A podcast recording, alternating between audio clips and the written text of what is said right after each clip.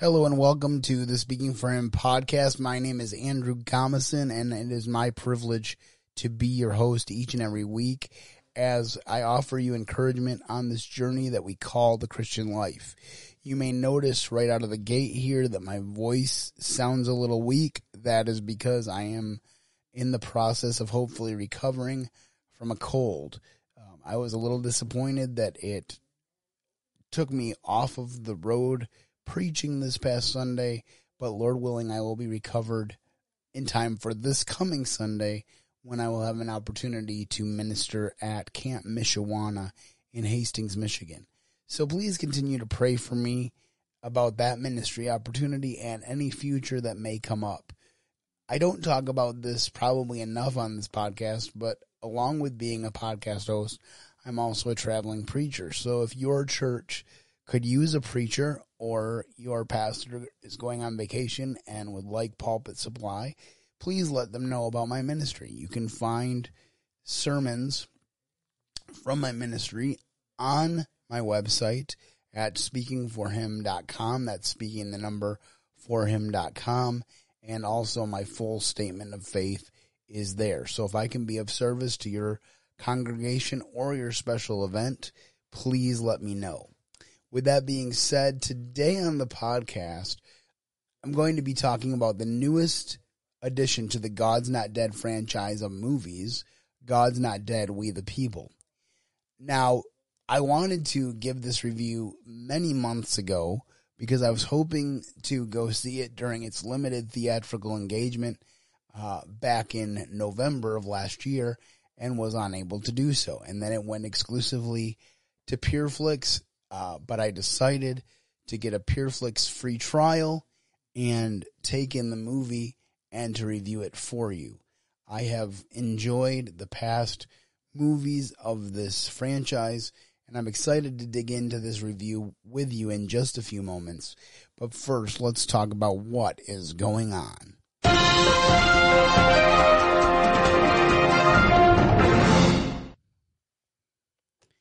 There has been increased talk once again about the January 6th, 2021 riots in light of the election of Joe Biden in November 2020 because the Congress is in hearings dealing with this travesty. Now, as I begin a discussion on this, I want you to know that I do believe this is a travesty. I don't believe that people should have charged the Capitol and I do believe that we should respect our elected officials. That being said, I do think that this was being blown out of proportion, especially in light of remarks from our very own Vice President Kamala Harris.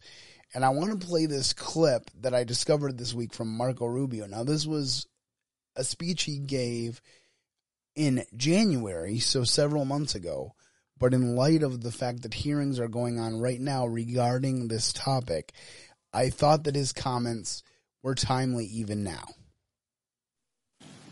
Last week, the Vice President of the United States told us that a riot that happened here in the U.S. Capitol last year was the equivalent of the day in which Japan attacked us at Pearl Harbor and the U.S. was pulled into, into a world war that took the lives of over 3% of the world's population.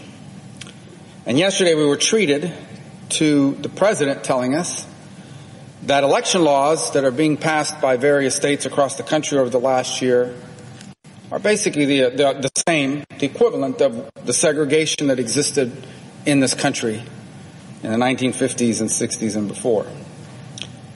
Now look, if your daily routine is to wake up in the morning and turn on MSNBC as you ride your Peloton and and then you go on Twitter as you're drinking your caramel macchiato, and then you're reading the New York Times as you're eating your avocado toast. I imagine all this makes perfect sense to you. After all, for these people, they believe this ridiculous narrative that every Republican, every Republican is an insurrectionist, probably a racist, wants to overthrow the U.S. government, and wants to destroy democracy. The good news is that the overwhelming majority of Americans happen to live back here on planet Earth. And what they're worried about, to the extent they even paid attention to any of the stuff that's been said over the last two weeks, what they're really worried about is the fact that everything costs more, You go to the grocery store and the shelves are empty. They have a small business and they hire someone on Monday who just disappears on Thursday and never comes back. You've got every day thousands of people illegally entering the United States across an, an, open border. And by the way, we have a surge of violent crime and lawlessness across the country. That, that's probably what they're worried about. In fact, I know it is on a daily basis. But to the extent they've paid attention to any of this, let me tell you something. First of all, I think almost everyone would tell you that what happened on January 6th here was a terrible thing. It should never have happened and it should never happen again. But I don't care how many candlelight vigils and musical performances you have from the cast of Hamilton. You're not going to convince at least more, most normal and sane people that our government last year was almost overthrown by a guy wearing a Viking hat and Speedos.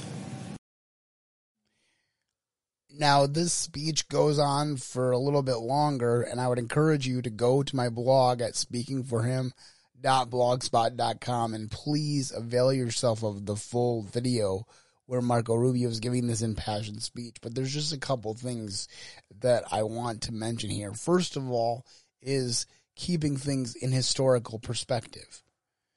Nobody said throughout the riots of 2020 that we should compare them to Pearl Harbor or 9 11. Okay? And there were so many riots and so much destruction and so much violence from one person to another through those riots. And somehow those were justified by our mainstream news media and by politicians.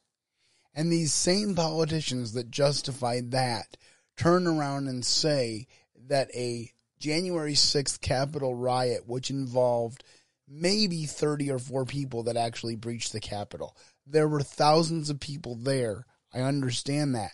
But maybe 30 or 40 breached the Capitol. And yet this was a, an act of violence that was compared to 9 11 and Pearl Harbor? Come on, folks. This is why we need to study our history. We need to know about our history so we can put the events of history in context. And spending all this time on the January 6th riots is a waste of time and resources. Remember, I said last week that I would never harass a liberal Supreme Court justice in the way that these elite leftists are harassing these supposedly conservative justices. Now, I say supposedly conservative because it's not necessarily intrinsically conservative to overturn Roe versus Wade. Because all overturning Roe versus Wade did was, as a reminder, return the power to the states to make abortion law. All it said was that the federal government does not have the power to levy national law where the state law is sufficient because the states are allowed to have power. That is the greater issue. Now, am I glad for the sake of life that they took a stand? Absolutely. Do I believe that some of these justices, if not all of them, may have pro life leanings? Yes. And do I more importantly believe there's a double standard Whereas if somebody does something you don't like, that instantly makes them evil. Yes, I do believe that. And that's the problem that we are facing here as a nation. And we need to be better than that. Before I leave this topic, I just want to put this out there that I saw this meme that I had actually shared a year ago, but I shared it again on my Facebook page. And it talked about how we need to welcome children into church because having noisy children in a church is better than having no children in the church. And it struck me afresh that if we are going to see a revival in this country and a pro life attitude take root in this country, the biggest thing we need to do as a pro life Christian community is to show that we love children. The thing that I think we're seeing in a post Roe America is that we as a nation do not, in fact, love children because children are more commodity than blessing. And we as the church perhaps have more to answer for in this regard than does the world. So let's do the world a favor and show them by the way we conduct our lives and by the way we fight for life in a compassionate manner that children do matter and that life is precious. The next story that I want to mention is the latest chapter in the Lia Thomas saga. If you recall a few weeks ago, and probably over multiple weeks, I discussed the issue of Lia Thomas, who is actually William Thomas, winning a women's national championship in the pool competing against women. He competed as William Thomas for several years and was a pretty good swimmer competitively, and then decided last year that he would change to being a woman swimmer, identify as female, and compete against the women in college. And all of a sudden, this good swimmer, this moderate swimmer, became a great swimmer and was shattering the competition and, in fact, won a collegiate title. So the latest chapter in this saga is that Lia Thomas has been nominated for Female Athlete of the Year.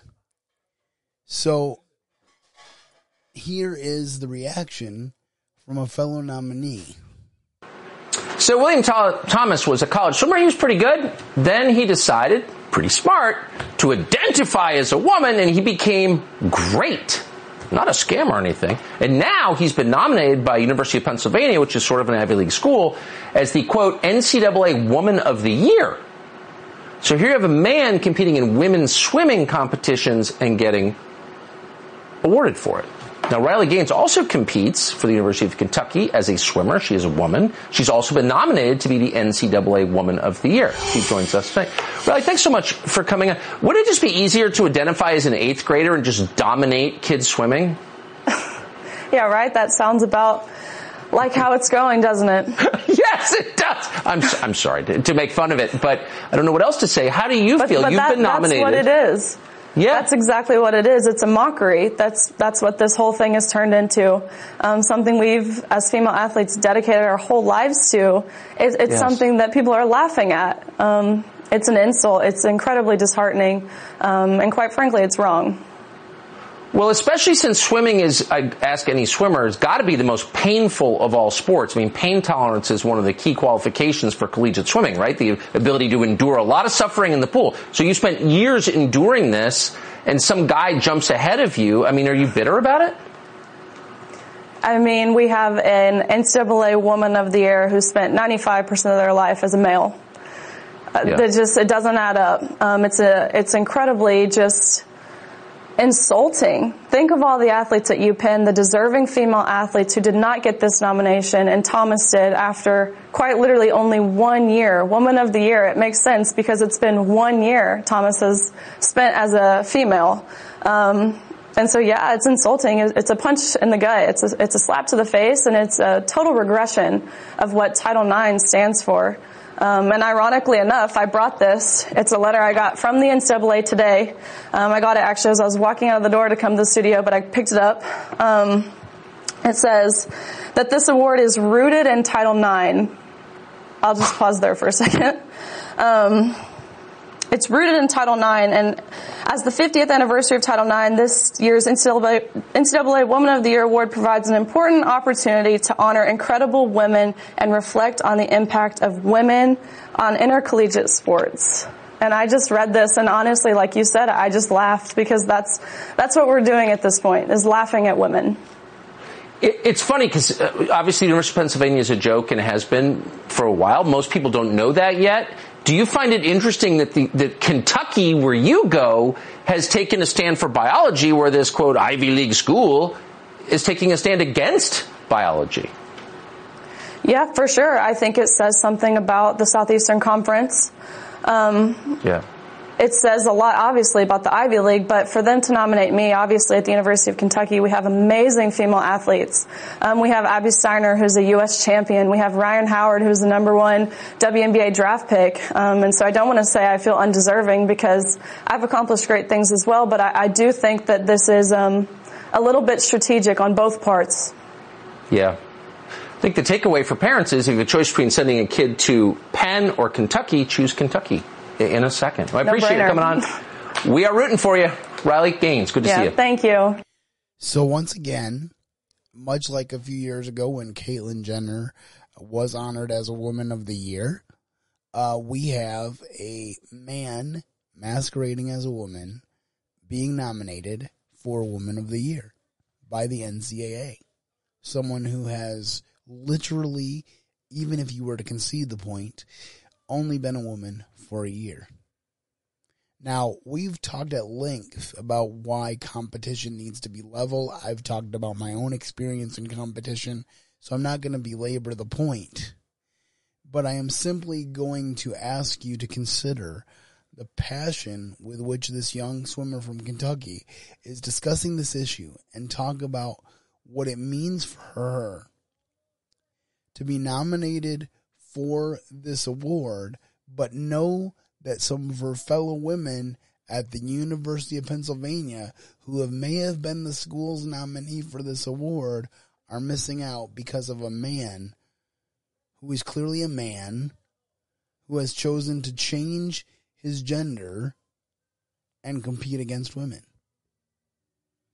Just one flashback remembrance from when I brought this up before on the show is the fact that the race in question when Lia Thomas won this national title, he beat a female silver medalist in the Olympics. So it wasn't just beating some random other woman, it was literally beating a woman who had established herself as an elite athlete in the world. Only one was better than her worldwide in her competition. And this is what we are dealing with if we allow this to continue. And so I think we need to be aware of these things. We need to be willing to speak up for the rights of women athletes, and we need to be able to argue from a place of fairness that this is wrong. I like human interest pieces. Uh, you know, I've played some on the podcast in the past, and there's a couple different gentlemen that I like to play you content from. And this one comes from Eric Johnson. Um, I believe he is located in Washington State, if I'm not mistaken. I'd encourage you to look up his videos on YouTube. I discovered him on Facebook Watch. Here's a story that he did in February of 2020. So a while back, but it really resonated with me as I watched it this week. Maybe you've heard some things about this new bunch coming through. The kids. Gen Z they're called. Maybe you've heard they're self-absorbed. Their heads are in their phones all the time. Their priorities are messed up.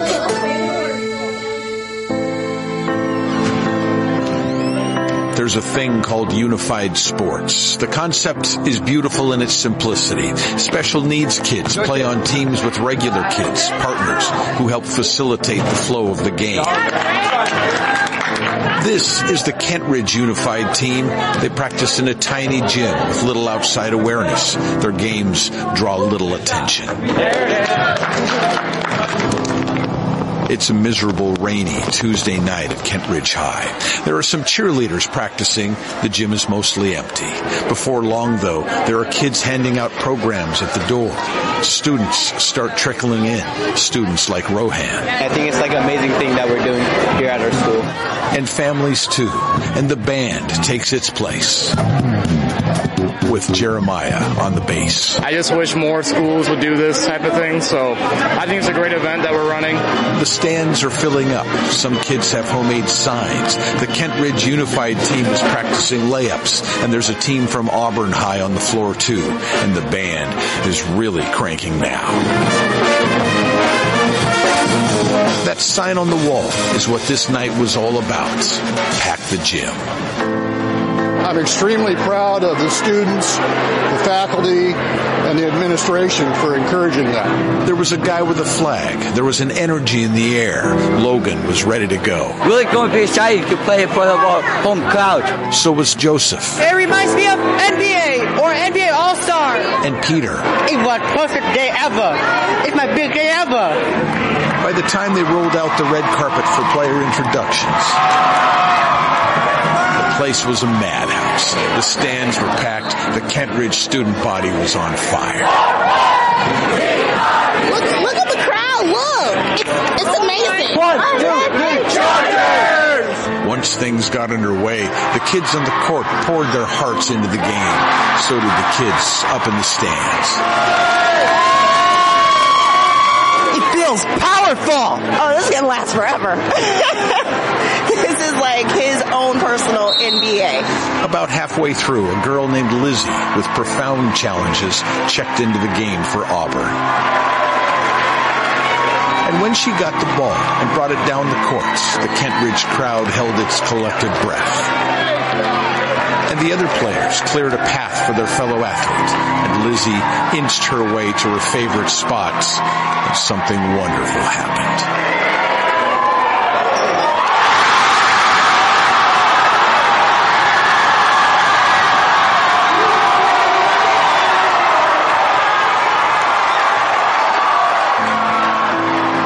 Could have been doing a lot of other things on a rainy Tuesday night in Kentridge. Everybody here, just cheer on these guys.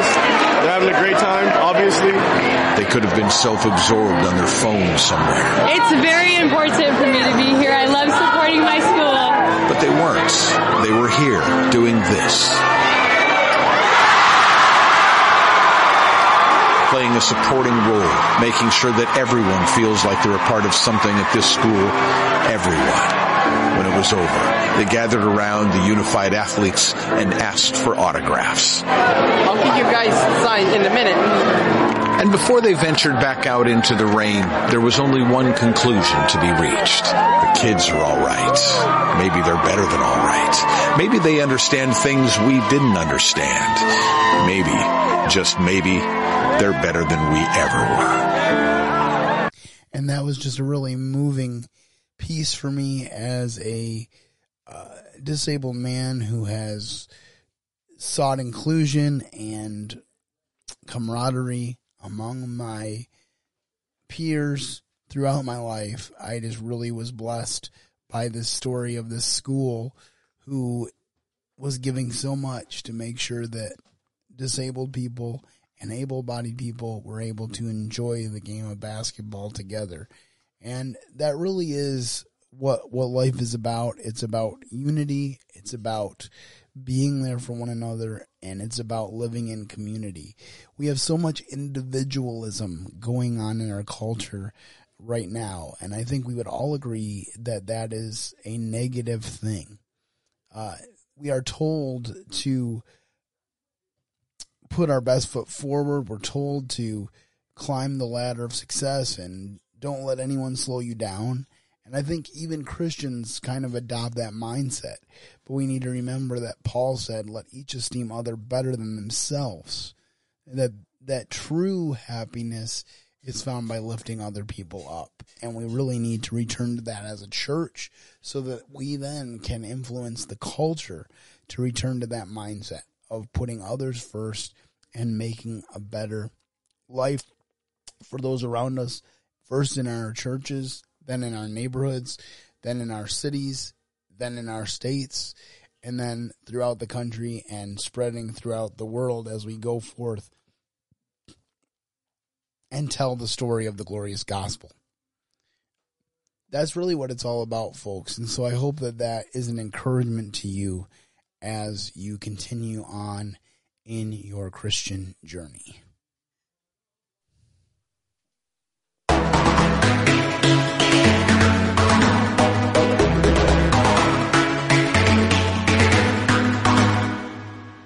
Well, now we have come to the point in our podcast where I will be reviewing God's Not Dead, We the People. I have to say that I really enjoyed uh, this film, and I think that there's a lot to discuss here. But before I unpack it for you, I'd like to share with you the trailer for God's Not Dead. We, the people. Freedom is a fragile thing, and it's never more than one generation away from extinction. And those in world history who have known freedom and then lost it have never known it again. Let's face it, your God, your book, they're in the way. You feel that you're making a last ditch stand for your faith, and you've chosen this as a hill that you're willing to die on. Our whole faith started because one man chose a hill he was willing to die on.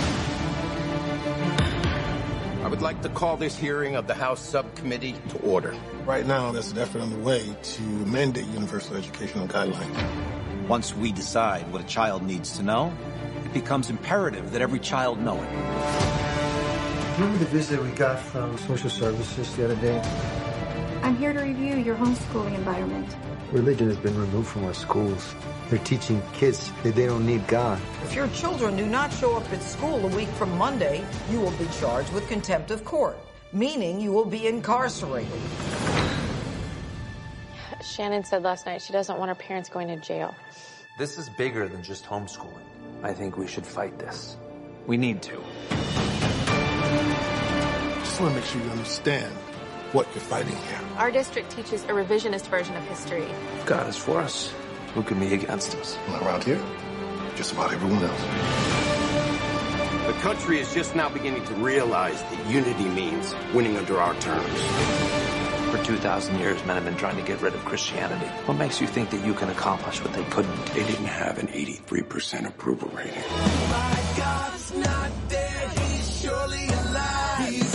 That's part of your plan, isn't it?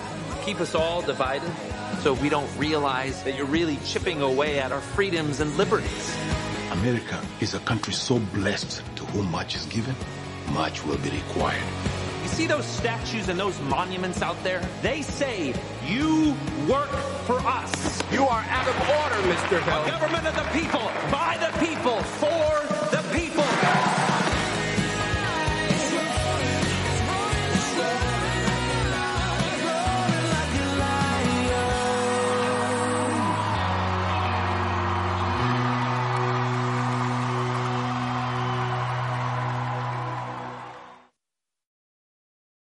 so there you have the trailer for God's Not Dead, We the People.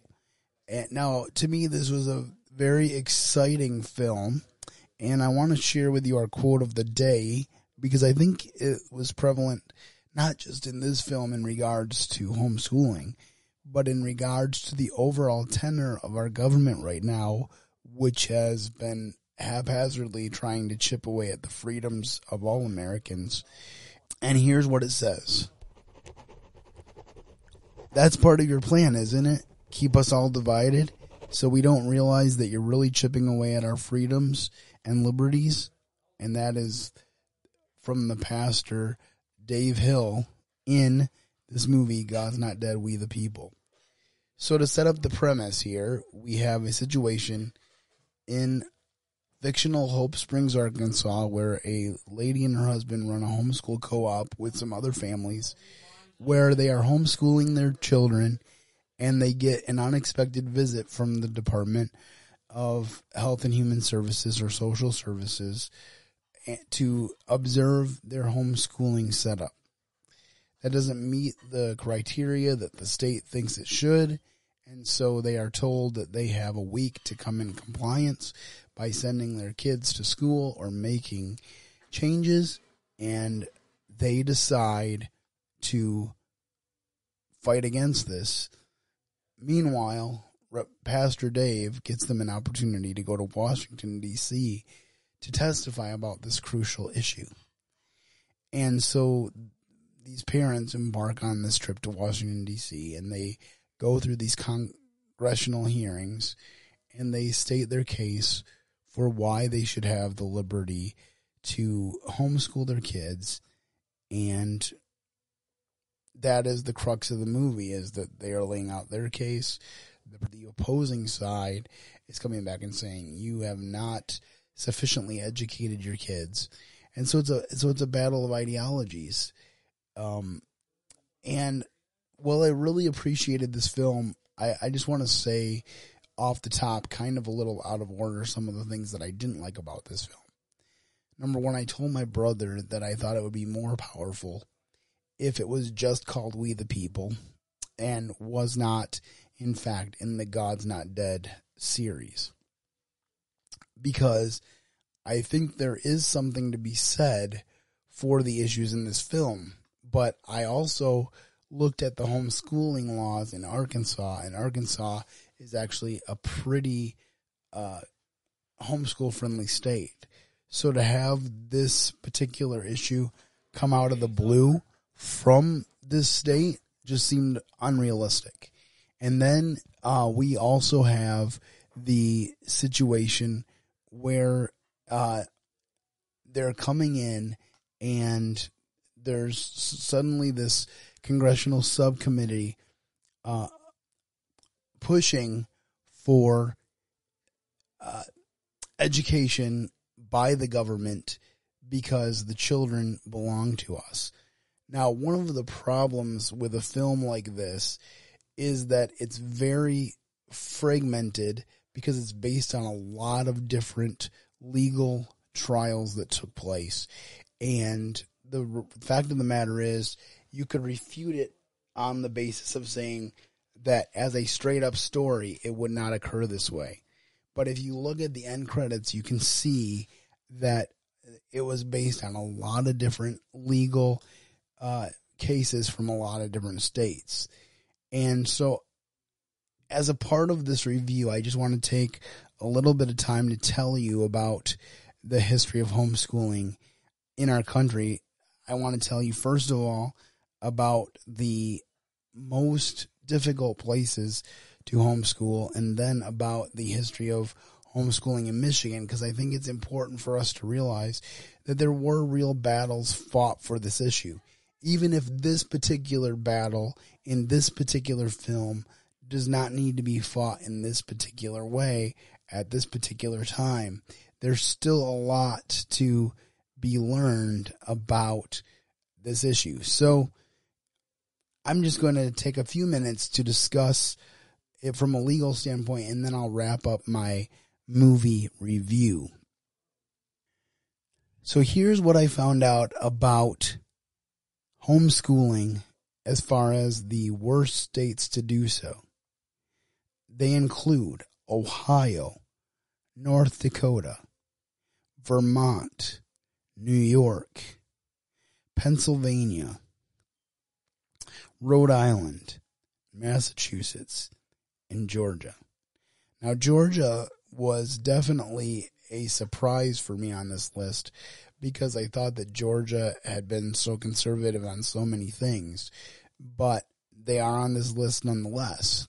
And I think an important thing to remember too is that one of the reasons why this is so difficult to deal with is it's not even necessarily about the strictness of a state law, but also about the strictness of local school districts.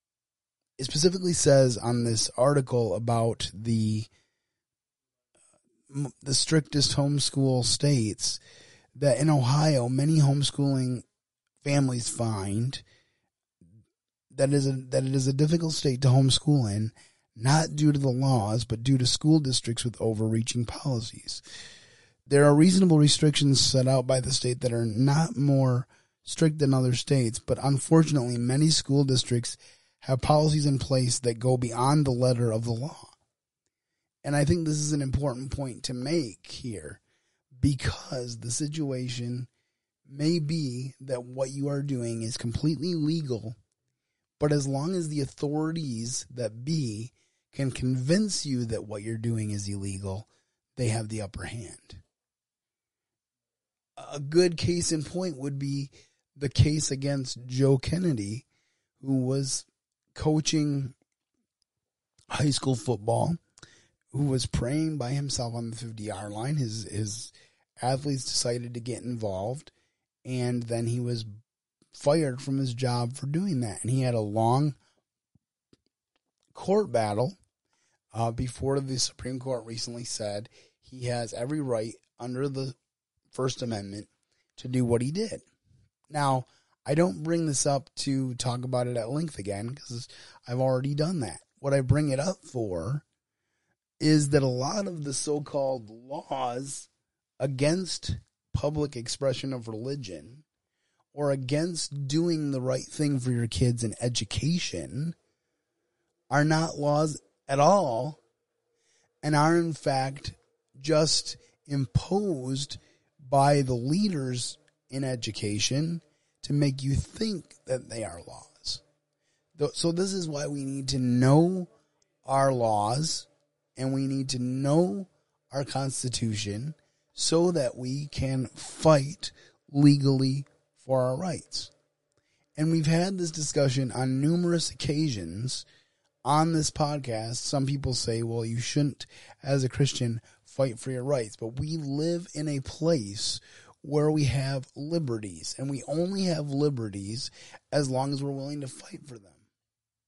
In the film, there is audio of President Reagan talking about how liberty is only ever one generation away from being expelled from the country. And it is our job to fight for it. And we have a system to fight for it.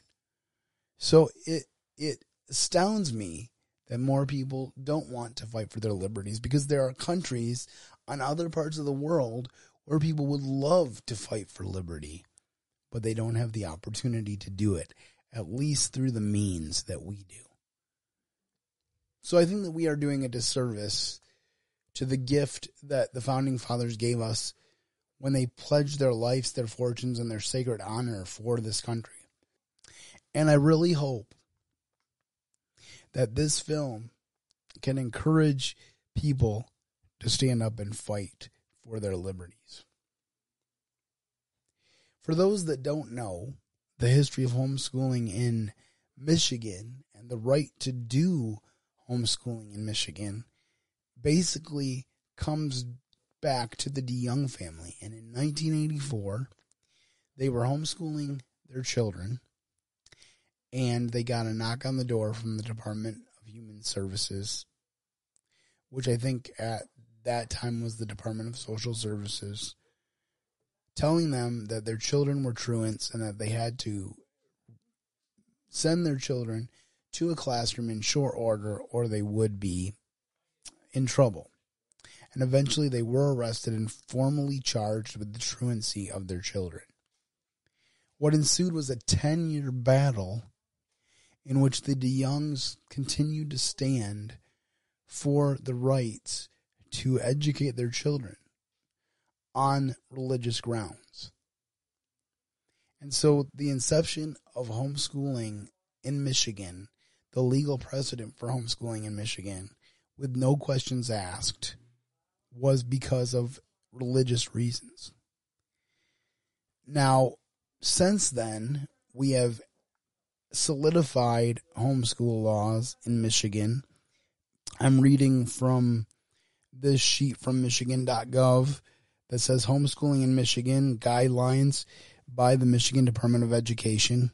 And I'm not going to read the whole thing, but it basically says that parents have every right to homeschool their children, that there's no standardized tests or reporting requirements in the state of Michigan. But we have that liberty because people were willing to fight for it. So I think it's important to realize that we have the liberty to homeschool in the state of Michigan because of the battles that were fought for our liberty by the DeJonges and people like them. And even though this fictional story cannot be tied to one specific legal battle, I think there's a lot here for us to remember one of the things I really did like about this film was the fact that in the end of the film, the pastor does an impassioned speech where he talks about the fact that the founding fathers and many who came after them fought for us to maintain the liberty that we have. And that it was established by this country and reiterated multiple times that this country was by the people, for the people, and of the people. And we have a choice. Either we can take that seriously and preserve our liberty, or we can just let our liberty go. I do believe in the providence of God. I believe that He is in control, and I believe that He will do what He will. And He may cause America to cease in His timing. But I don't believe that we as Christians should be a reason for America's demise. And I think there's too many Christians out there today who believe I can just pray about it. I can just stick my head in the sand. But when God told Moses to deliver the children of Israel out of Egypt, Moses didn't just say, I'll pray about it. And God said, that's sufficient. No, God said to Moses, go and I will tell you what to say. And I believe that he is telling many of us the same thing. Go. Continue to fight for your liberty, and I will tell you what to say. Now, of course, the gospel is the most important thing. But the gospel should affect every part of our civil discourse in America. And in fact, many of our founding fathers loved the gospel. Two of our founding fathers who signed the Declaration of Independence founded the American Bible Society. So, this idea that America is somehow divorced from Christianity is wrong. Now, I understand that sometimes people can go overboard, but I'm just trying to give you some background here to say, yes, there are battles that have been fought on behalf of homeschoolers. The people that are able to homeschool today in our state of Michigan are able to do that because of the fights that the DeJonges and people like them had with the powers that be. And so sometimes I get a little bit frustrated with people who just see homeschooling as another option. Because the whole reason it is an option is because there were people that felt like it should be an option. Like it was their conviction that homeschooling was the only way to go. And that's why we have the freedom we have today. So back to the film itself positively we see a husband and wife banding together to fight for the right to homeschool their kids. I thought that was very good. And some uh, little behind the scenes is that Francesca Battistelli, who is a contemporary Christian singer of such things as Free to Be Me and other songs that I can't think of of them at the moment. She had made the decision as the pandemic set in that she wanted to homeschool her six, now seven children. And she had been under conviction that she should homeschool them, but the pandemic pushed her to do it. I can relate to that because the pandemic pushed me to do this podcast here at home. So for her to do a movie that was defending homeschool liberty, it meant a lot to her to do it. And then we saw some side characters. Paul Kwo um, played Martin Yip from China very well. And then there was a Muslim, a formerly Muslim side character who was also in the film. And I really liked the way that they were brought back in. Um, Martin Yip, he was training to be a pastor. And he was really excited to go to Washington, D.C. because he said having to study the Constitution for his citizenship test made him love American history. And I just really resonated with that. I remember a Monk episode of all things where Adrian Monk realized that a person of interest was studying to be a citizen because they had a constitution in their purse to read. And he made the comment Americans don't care about the Constitution.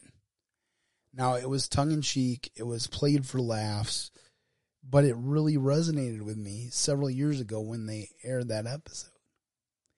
And it was really interesting to hear someone say, because they were hoping for citizenship in this country in the future, that the Constitution mattered to them. And so it that part was a really good part. There was also a part that dealt with the at least partial recon, reconciliation of the formerly Muslim girl and her father.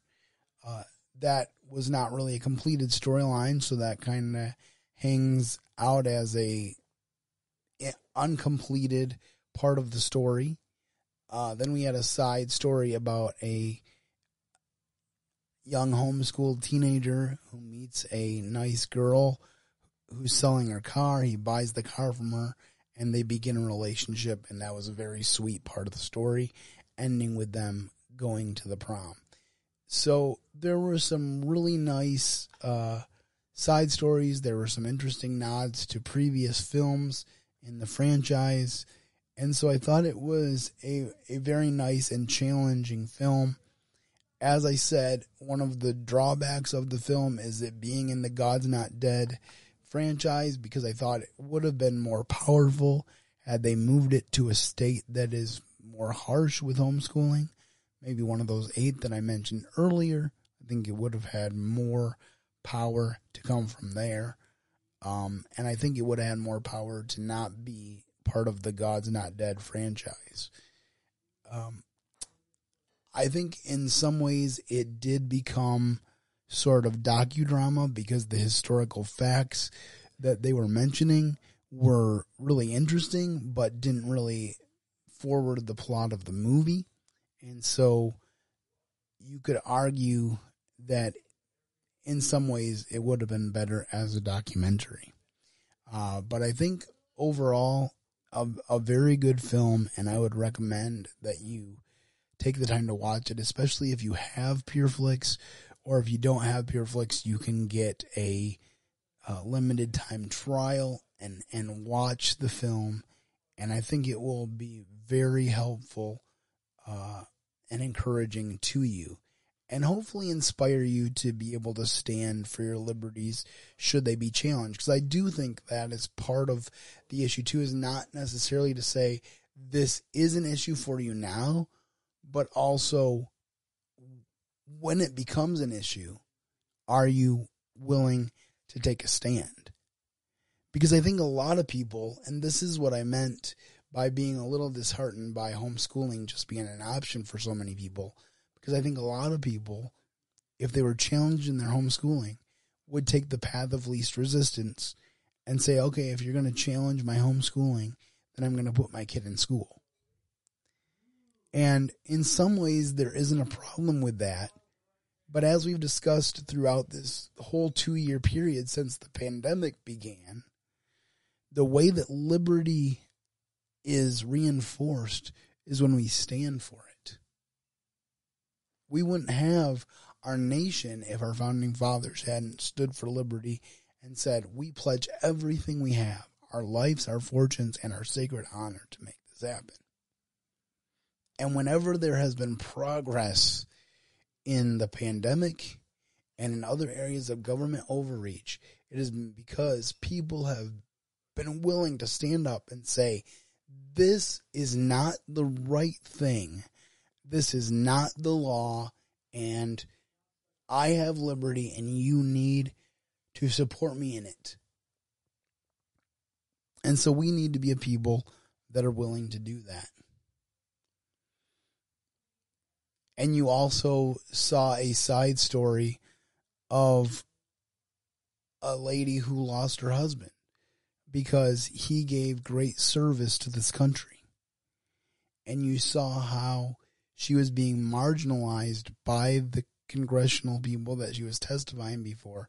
And she said, Hey, the fact is, I worked for NASA. I chose a lesser job so I can be there for my son because I'm a widow, because my husband served the country. And it's amazing how our perspective can change when we learn more about the people around us. And so I, I really think this is a good film on multiple levels. Uh, I'm going to give it a 3.5 out of 5 uh, because I do think there are aspects uh, that could have been better. I've kind of outlined them throughout this review rather than putting them one right after the other. Uh, but I think what you have here is a solid story. And I saw a reviewer that said this is the best um, story of the God's Not Dead franchise. I would have to say that other than few of the things I mentioned to you previously, I, I think I would have to agree with that. I think what I would have liked to see more of uh, before I close is I would have liked to see the complainant in this case and the nature of the complaint and then them addressing those complaints directly. Because another thing that didn't seem to happen is it didn't seem like the person uh, from social services who was lodging the complaint spent nearly enough time with them to make a determination like she did in the first place.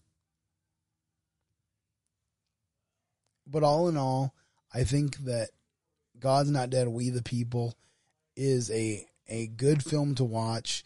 It inspired me to continue to fight for freedom and to continue to speak the truth. Because another aspect that was brought up in this movie is that truth is not relative and that it it is definite and definite truth is the foundation of all liberty. Because if everything's true, then nothing is. Well, that's about all I have time for this week on the show. I hope that you've enjoyed the review of this film, God's Not Dead, We the People. I hope that you'll take the time to watch it with your family. Um, if you have PureFlix, if you don't, you can get a week trial. I'd encourage you to do that.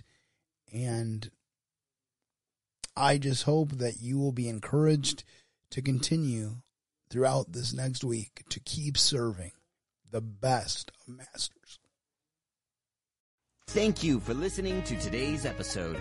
Your host has been Andrew Gomison, founder of Speaking for Him. For more information on today's show and to leave us comments and voicemails, visit speakingforhim.blogspot.com. You can find Andrew's ministry at speakingforhim.com. That's speaking, the number four, H-I-M. You can also interact with us at facebook.com slash speaking for him and on Twitter at speaking for him. And when you look for us on iTunes and Stitcher, let us know what you think of the podcast by leaving a rating and review.